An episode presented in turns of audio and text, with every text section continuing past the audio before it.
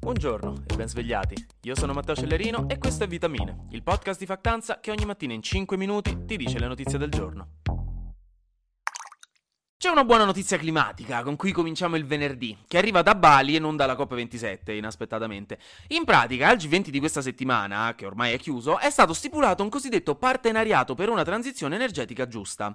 Questo partenariato è un tipo di accordo internazionale che esisteva già, tipo ce n'era già uno col Sudafrica, che stabilisce degli investimenti e dei finanziamenti da parte di alcuni paesi ricchi, in questo caso i paesi dell'Unione Europea, tra cui l'Italia più altri nove paesi ricchi, nei confronti di un paese emergente, in questo caso dell'Indonesia, allo scopo di fargli ridurre la sua dipendenza energetica dal carbone a partire dal 2030. Nello specifico saranno investiti 20 miliardi di dollari per permettere la transizione green, visto che appunto l'Indonesia utilizza il carbone come noi da ragazzini il parmigiano su qualsiasi tipo di pasta o il ketchup sulle spinacine per farci capire, ed è il nono paese mondiale per emissioni di CO2. Questo tipo di accordo è di sicuro molto importante per i singoli paesi e le singole economie e fa parte di quella strategia di cui si parla molto in cui i paesi ricchi aiutano la transizione energetica per le economie emergenti. Ma badate bene, è una cosa diversa rispetto al loss and damage di cui si sta parlando alla COP27, che tra l'altro oggi è il suo ultimo giorno. Vedremo lunedì che risultati avranno raggiunto alla COP di quest'anno. Oggi che devono finire saranno tutti stressati perché si riducono sempre all'ultimo, peggio di me di quando devo fare la valigia per un viaggio di un mese che dico vabbè ma sì dai le cose importanti le metto alla fine intanto faccio qualche lavatrice. E poi mi ritrovo alla due di notte della sera prima che chiedo a papà una mano e lui me l'aveva detto giorni fa che non mi avrebbe aiutato a fare la valigia stavolta però eccoci qui con io che gli passo le camicie e lui mi dice che sono un cretino. Quindi niente oggi da un punto di vista della COP27 sarà una giornata dura a Sharm el Sheikh lunedì vi dico che cosa avranno deciso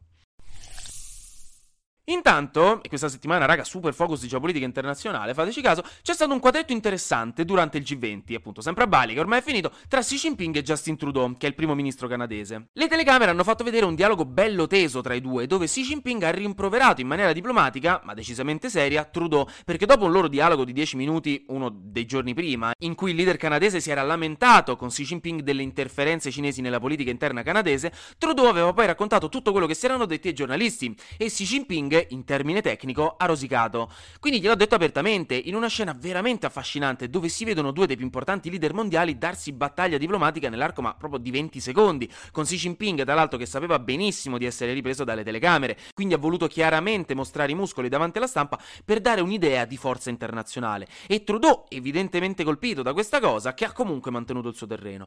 Molto affascinante vedere come funzionano questi piccoli giochi di potere, vi metto il video in caption se siete interessati.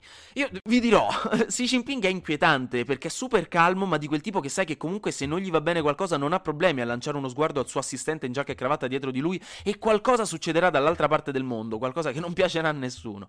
Comunque, poi oggi Xi Jinping sarà presente all'APEC di Bangkok. L'APEC è il summit sulla cooperazione economica della regione dell'Asia e del Pacifico. Ha già dichiarato che non vuole che si vada a creare una nuova guerra fredda tra Asia e Occidente, specialmente con gli Stati Uniti, dicendo che l'Asia-Pacifico, la regione dell'Asia-Pacifico, non può essere l'arena di rivalità politiche.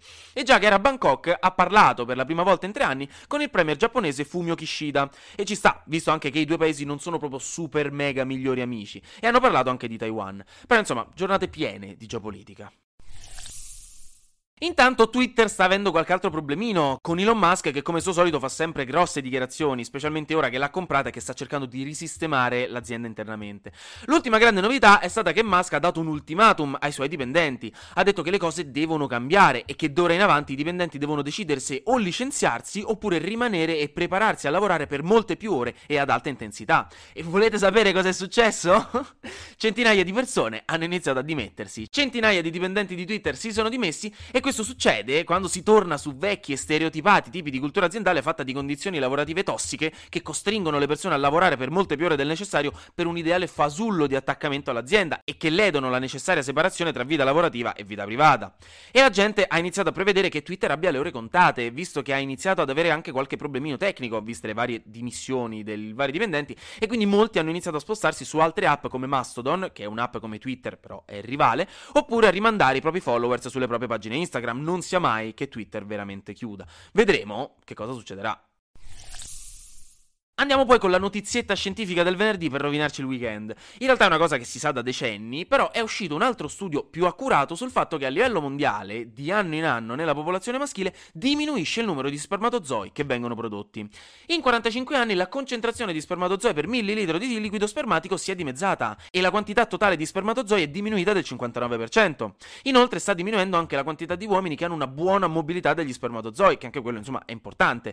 E questa non è una buona cosa, non è un bel discorso corso, anche se comunque non si sa bene quali possano essere le conseguenze a lungo termine di questa situazione, perché per ora non sembra che la cosa stia inficiando la natalità a livello mondiale. Sono ben altri i motivi per cui non facciamo figli, e anche perché non è che ora gli uomini dici producono 14 spermatozoi per volta, si parla sempre comunque di oltre 15 milioni di spermatozoi per millilitro, quindi ecco, di materiale ce n'è, mettiamola così. Però è importante anche perché non si sa bene da cosa derivi questa cosa, che forse deriva dagli stili di vita, da problemi come l'obesità e l'uso di alcol e il fumo, probabilmente viene anche da da sostanze chiamate interferenti endocrini e dall'inquinamento atmosferico. Insomma, non si sa bene tutto, si sa solo di per certo che sta accadendo, a ritmi tra l'altro che stanno crescendo, perché prima la diminuzione era dell'1% all'anno, dagli anni 2000 è arrivata al 2,6% l'anno.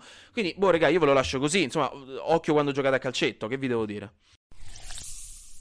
Ed eccoci qui, all'ultimo giorno di partnership tra Vitamine e Gimme 5. Stavolta per anticiparvi che la prossima settimana sul nostro canale Instagram parleremo di un altro topic molto interessante, cioè la finanza responsabile. Che cosa significa? Che a differenza di quanto generalmente si pensa, la finanza si mette anche a fare qualcosa di utile.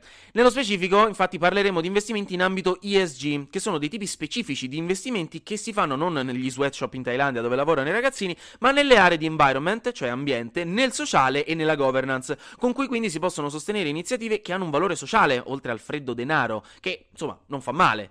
Quindi se vi interessa, stay tuned per la prossima settimana sul nostro canale Instagram. Anche oggi grazie per aver ascoltato Vitamine. Noi ci sentiamo lunedì perché sarà successo di sicuro qualcosa di nuovo e io avrò ancora qualcos'altro da dirvi. Buona giornata e buon weekend.